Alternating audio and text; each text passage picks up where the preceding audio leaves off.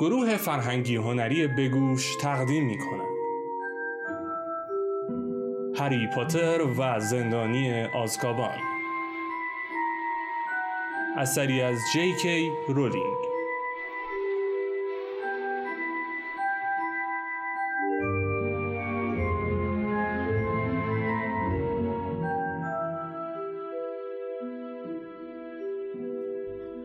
قطعا همه شماهایی که کتاب صوتی ما رو گوش میدین پاتر هدین جی کی رولینگ یه دنیایی رو خلق کرده که پر از جاهایی که هممون دوست داشتیم وجود داشته باشن که بتونیم بریم و وسایلی که دوست داشتیم توی دنیای واقعی بودن که داشته باشیمشون.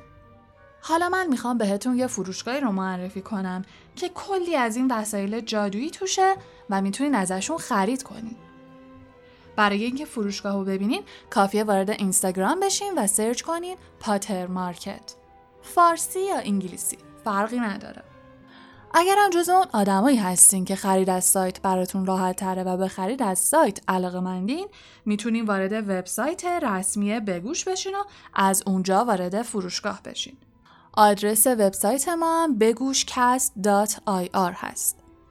همینطور آدرس page و سایت رو توی description این قسمت از کتاب صوتی قرار دادیم.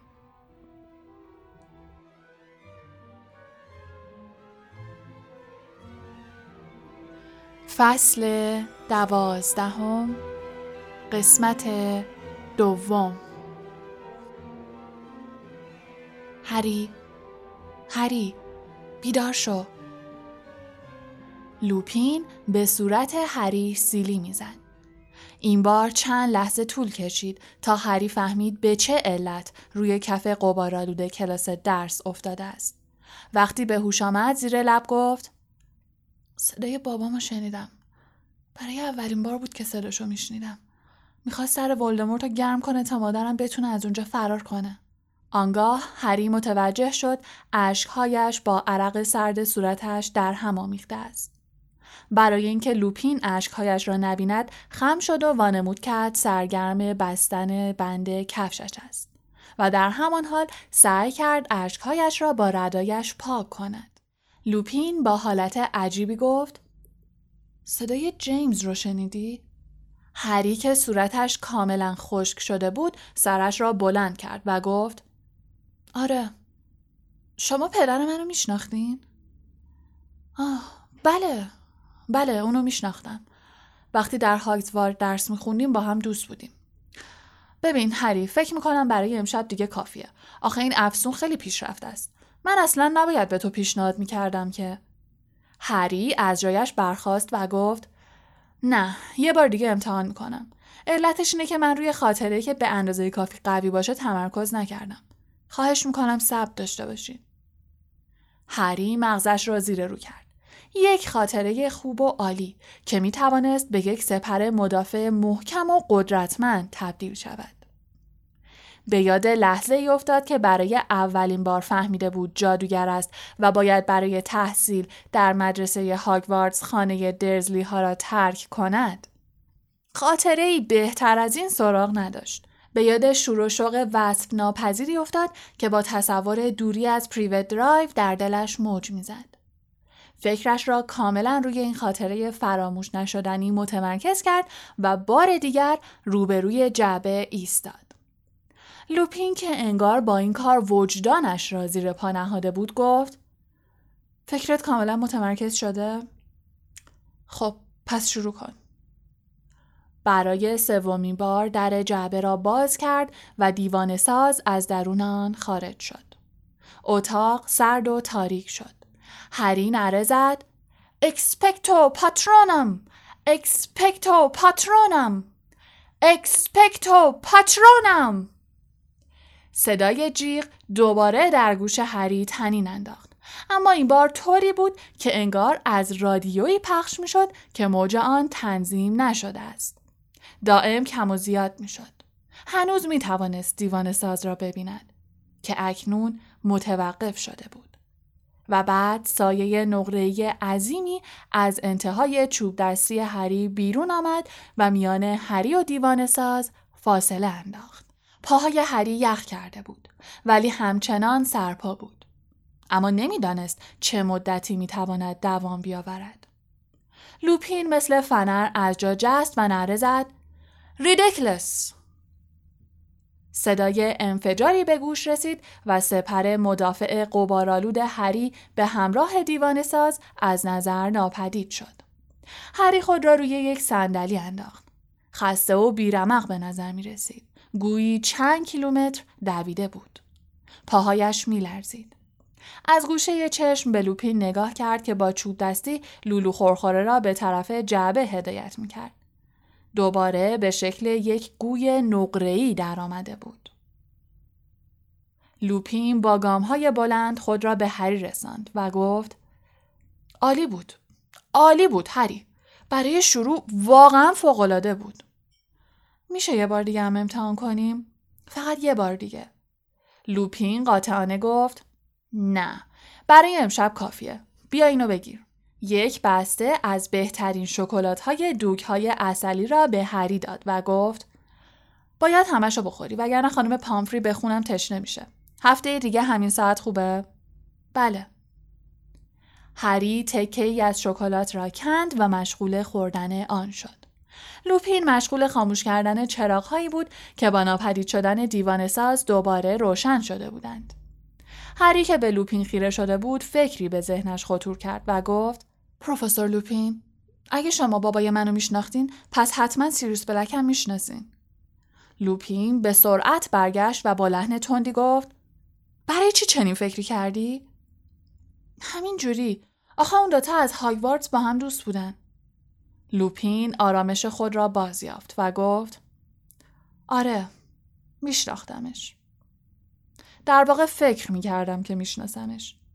خب دیگه هری داره دیر میشه بهتر زودتر بری هری از کلاس بیرون آمد و در راه رو پیش رفت در انتهای راه رو راه خود را کچ کرد و به پشت یک دست سره و کلاه خود رفت و روی پایه آن نشست تا بقیه شکلاتش را بخورد. از به میان آوردن موضوع بلک پشیمان بود زیرا کاملا مشخص بود که لوپین از این موضوع چندان خوشش نیامده بود. آنگاه دوباره به یاد مادر و پدرش افتاد. با اینکه مقدار زیادی شکلات خورده بود احساس می‌کرد درونش خالی و خشک است. گرچه شنیدن صدای والدینش در واپسین دقایق عمرشان غمانگیز بود اما این لحظات تنها زمانی بود که هری می توانست صدای آنها را بشنود زیرا در آن زمان هری نوزادی بیش نبود اما اگر کوچکترین رغبتی به شنیدن صدای آنها در دلش باقی میماند هرگز موفق نمی‌شد یک سپر مدافع درست کند.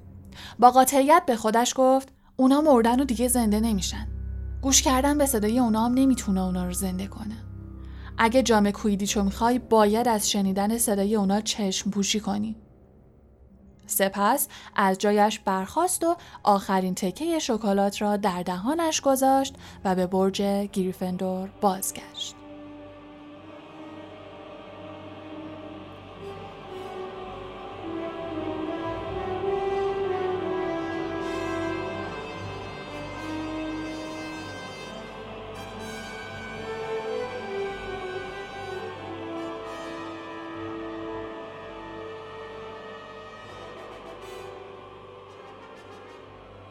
یک هفته پس از آغاز ترم تیم اسلیدرین و تیم ریونکلا با هم مسابقه دادند.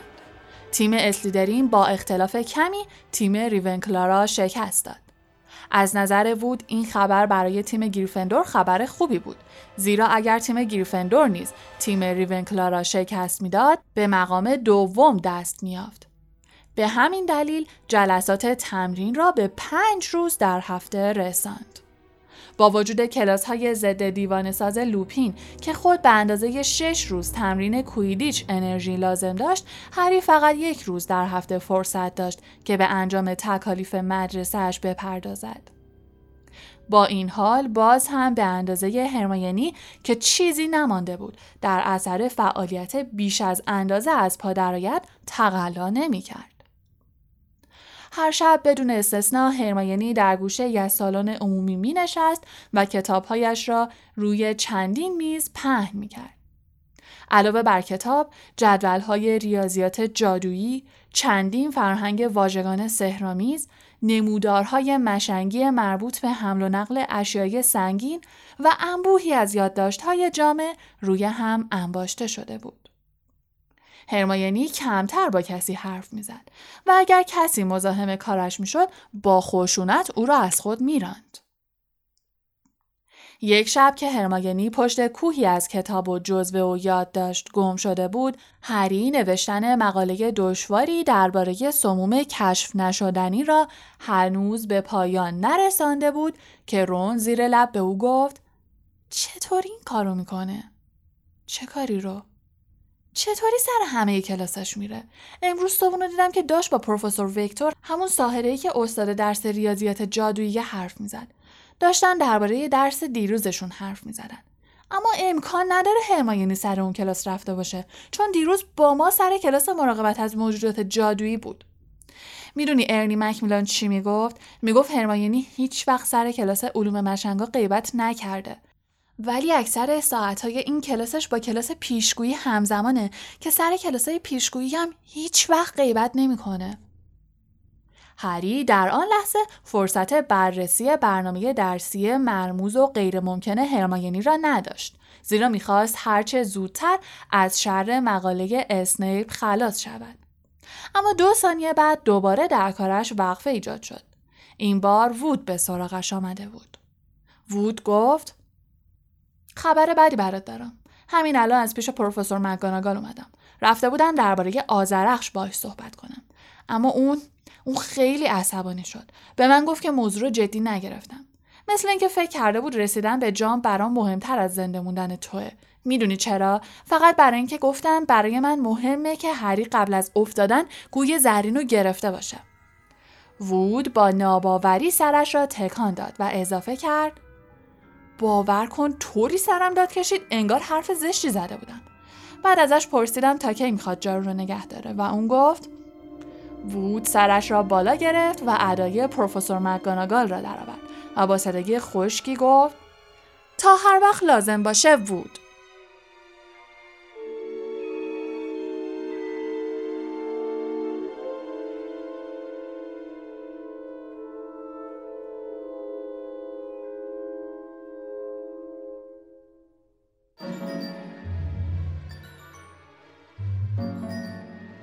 کم کم ماه ژانویه گذشت و ماه فوریه از راه رسید. اما سوز و سرمای گزنده هوا کاسته نشد.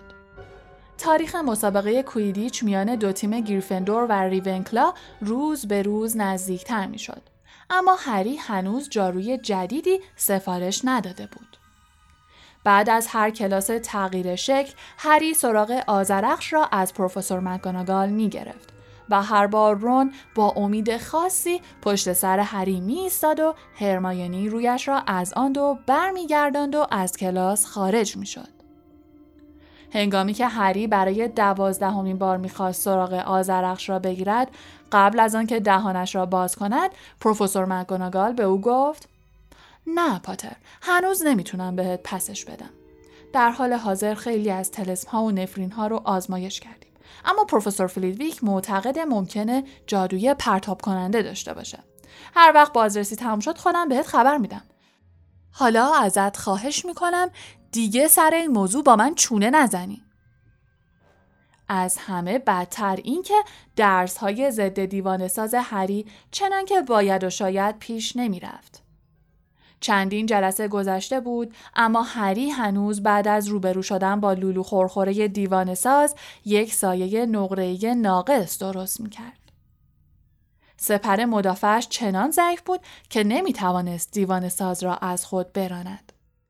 تنها کار سپر مدافعش این بود که همچون ابر نیمه شفافی از چوب دستی خارج شود و تمام انرژی هری را که در حفظ آن میکوشید ببلعد. هری از خودش عصبانی بود و برای اینکه در اعماق قلبش آرزومند شنیدن صدای والدینش بود احساس گناه می‌کرد. در چهارمین جلسه تمرین پروفسور لوپین قاطعانه به هری گفت تو از خودت زیاد توقع داری. برای جادوگر 13 ساله درست کردن یه سپر مدافع ناقص هم پیشرفت بزرگیه. تازه دیگه هم بیهوش نمیشی درسته؟ هری با دلسردی گفت من فکر می‌کردم سپر مدافع جلوی دیوان سازا رو می‌گیره یا یا حداقل اونا رو ناپدید می‌کنه. یه سپر مدافع درست و بینقص همین کار رو انجام میده. توی همین مدت کوتاه تو خیلی پیشرفت کردی. اگه توی مسابقه بعدی سر و کله دیوان سازا پیدا بشه حداقل می‌تونی به اندازه که خودتو به زمین برسونی اونا رو دور نگه داری. ولی شما گفتین اگه چند تا باشن کارمون مشکل تر میشه. لوپین لبخند زنان گفت من به تو اطمینان دارم. بیا جایزت یه نوشیدنیه. یه چیزی از مهمونخونه سه دست جارو برات گرفتم که تا حالا نخوردی. لوپین از کیفش دو بطری درآورد. هری نسنجیده گفت نوشیدنی کره ای آخ جون خیلی دوست دارم. لوپین یک ابرویش را بالا برد و هری بلافاصله گفت رون و هرمایونی از هاگزمید برام آوردن. لوپین که هنوز مشکوک به نظر می رسید گفت آه که اینطور. بیا به امید پیروزی تیم گریفندور بر تیم ریونکلا اینا رو بخوریم. البته فکر نکن می‌خوام به عنوان یه استاد از تیم شما جانب داری کنم. بدون آنکه چیزی بگویند مشغول نوشیدن شدند. تا اینکه هری سوالی را که مدتها فکرش را مشغول کرده بود مطرح کرد و گفت زیر کلاه دیوان سازها چیه؟ پروفسور لوپین که به فکر فرو رفته بود بطریش را پایین آورد و گفت در واقع اونایی که می‌دونن نمی‌تونن به ما جواب بدن. آخه می‌دونی اونا فقط در یه صورت کلاهشون رو بالا می‌زنن. اونم وقتی که بخوان از آخرین و بدترین حربشون استفاده کنن. چه حربه ای؟ لوپین لبخند کجی زد و گفت بهش میگن بوسه دیوان ساز. دیوان سازها وقتی بخوان کسی رو نابود کنن از این حربشون استفاده می‌کنن. به نظر من ممکنه زیر کلاهشون یه جور دهن باشه چون اونا آرواره هاشون رو به دهن قربانی بیچاره میچسبونن و روحش رو از بدنش بیرون می‌کشن. هری که جا خورده بود چند قطره از نوشیدنی ای از دهانش بیرون پرید و گفت چی؟ اونا آدم رو می‌کشن؟ نه ای کاش میکشتن می‌دونی تا وقتی که قلب و مغز قربانی کار می‌کنه مجبوره بدون روحش زندگی کنه. نه دیگه شخصیت داره نه هویت و نه حافظه. هیچی نداره. به هیچ وجه هم درمان نمیشه. فقط زنده است. مثل یه پوسته تو خالی روحش تا ابد ازش جدا میمونه. لوپین جرعه دیگری از نوشیدنی خورد و گفت این همون سرنوشتیه که سیریوس بلک در پیش داره. می‌دونی امروز توی پیام امروز چی نوشته بود؟ وزارتخونه به دیوان سازها ابلاغ کرده که در صورت پیدا کردن بلک به اون بوسه بزنن. هری از تصور اینکه روح کسی از دهانش خارج شود مات و مبهوت مانده بود. اما همین که اسم بلک را شنید گفت بلک حقشه. جدی میگی؟ واقعا فکر می‌کنی ممکنه کسی مستحق چنین چیزی باشه؟ هری جسورانه گفت بله برای اینکه هری مشتاق بود قضیه گفتگویی را که در مهمانخانه سه دست جارو شنیده بود برای لوپین بازگو کند و درباره خیانت بلک به پدر و مادرش صحبت کند. اما در این صورت او می‌فهمید که هری بدون اجازه به هاگز مید رفته است و اطمینان داشت که لوپین این کار او را تایید نخواهد کرد. بدین ترتیب نوشیدنی کرهی را تا آخر نوشید. از لوپین تشکر کرد و از کلاس تاریخ جادوگری بیرون رفت. هری از اینکه پرسیده بود زیر کلاه دیوان سازها چیست پشیمان بود. زیرا جواب سوالش بی نهایت وحشتناک بود. افکار ناخوشایند درباره اینکه خروج روح از دهان چگونه خواهد بود چنان فکرش را مشغول کرده بود که در وسط پلکان ناگهان با پروفسور مکگاناگال برخورد کرد. پاتر جلوی پاتو نگاه کن. ببخشید پروفسور. داشتم توی سالن عمومی گریفندور دنبالت میگشتم. بفرمایید. هر کاری از دستمون برمیومد انجام دادیم. ولی از قرار معلوم این جارو هیچ مشکلی نداره. پاتر معلومه که یه دوست ناشناسه خیلی خوب داری. دهان هری باز مانده بود. پروفسور مگاناگال آزرخش را که مثل روز اول زیبا و شکوهمند بود جلوی او گرفته بود. هری که صدایش به زور در میآمد گفت اینو میدیم به خودم؟ خواب نمی‌بینم؟ پروفسور مکگوناگال که لبخند دلنشینی بر لبش نشسته بود گفت نه پاتر خواب نمی‌بینی. حتما می‌خوای قبل از روز یکشنبه که باید توی مسابقه شرکت کنی سوارش بشی درسته؟ پاتر سعی کن حتما برنده بشین. باشه؟ وگرنه همونطور که پروفسور اسنیپ لطف کرد و دیشب به من گوش زد کرد امسالم مثل هفت سال گذشته حذف میشین هری بدون آنکه چیزی بگوید آزرخش را گرفت و به برج گریفندور رفت. در انتهای راه رو رون را دید که نیشش تا بناگوش باز بود و به سرعت به سمت او می آمد. رون گفت بالاخره بهت داد عالی شد. ببین هری اجازه میدی فردا یه بار سوارش بشم؟ هری که بعد از یک ماه نفس راحتی می‌کشید گفت البته هر وقت بخوای می‌تونی سوارش بشی. می‌دونی چیه؟ من میگم بیا بریم با هرماینی آشتی کنیم. اون هیچ منظور بدی نداشت. باشه بریم. اون الان تو سالن عمومیه. برای تنوع داره تکالیفش رو انجام میده. هر دو به سمت برج گریفندور حرکت کردند و وقتی در راه رو پیچیدند چشمشان به نویل لانگ باتم افتاد که به سر کادوگان التماس می‌کرد در را برایش باز کند و او از این کار سر باز می‌زد. نویل که چشمهایش پر از اشک شده بود گفت همش رو نوشته بودم اما مثل اینکه گمشون کردم. سرکادوگان با خشم و غضب گفت همون داستان همیشگی همین که چشمش برون و هری افتاد گفت وای خدای بزرگ ای جنگ جویان وفادار و جوان من بیایید و این دیوانه را به قل و زنجیر بکشید می‌خواد به زور وارد خوابگاه بشه هنگامی که رون و هری به نویل رسیدند رون به سرکادوگان گفت ببند دهنو بابا. نویل با درماندگی به آنها گفت اسم رمزا رو گم کردم. مجبورش کرده بودم همه اسم رمزای این هفته رو بهم به بگه. آخه دائم اسم رمزا عوض می‌کنه. همه رو نوشته بودم ولی نمی‌دونم کجا گذاشتمش. هری گفت آز بادی کینگز سرکادوگان با چهره ناامید و دلسرد در سالن عمومی را به روی آنها باز کرد. همین که وارد سالن عمومی شدند همه سرها به طرف آنها برگشت و ناگهان زمزمه پرشوری فضا را پر کرد. لحظه بعد همه دور هری جمع شدند و شروع به تحسین و تمجید آزرخش کردند. هری اینو از کجا آوردی؟ می‌ذاری من سوارش بشم؟ تا حالا سوارش شدی؟ کار تیم ریونکلا تمومه. جاروی همشون از نوع پاک جاروی شماره هفته. هری میشه یه لحظه فقط نگهش دارم؟ پس از حدود ده دقیقه که آزرخش دست به دست گشت و از زوایای مختلف مورد تحسین قرار گرفت جمعیت پراکنده شد و روم و هری توانستند هرماینی را ببینند. او تنها کسی بود که جلو نیامده بود. روی کتابهایش خم شده بود و مراقب بود نگاهش به آنها نیفتد وقتی هری و رون جلو می رفتن بالاخره سرش را بلند کرد. رون به او خندید و آزرخش را نشان داد و گفت بالاخره اینو پس گرفتیم. رون گفت دیدی هرماینی دیدی هیچ عیبی نداشت؟ هرماینی گفت ولی ممکن بود داشته باشه. حداقل الان می‌دونین که بی خطره. هری گفت آره هرماینی راست میگه. بهتره بذارمش بالا. رون مشتاقانه گفت بذار من ببرمش می‌خوام به خالخالی داروی نیرو بخش بدم رون آزرخش را گرفت و طوری آن را نگه داشت انگار از جنس شیشه بود و با احتیاط از پلکان خوابگاه پسرها بالا رفت هری به هرماینی گفت اشکالی نداره اینجا بشینم هرماینی یک دسته بزرگ کاغذ پوستی را از روی یکی از سندلی ها برداشت و گفت چه اشکالی داره؟ بیا بشین. هری به کاغذهای پراکنده روی میز نگاهی انداخت.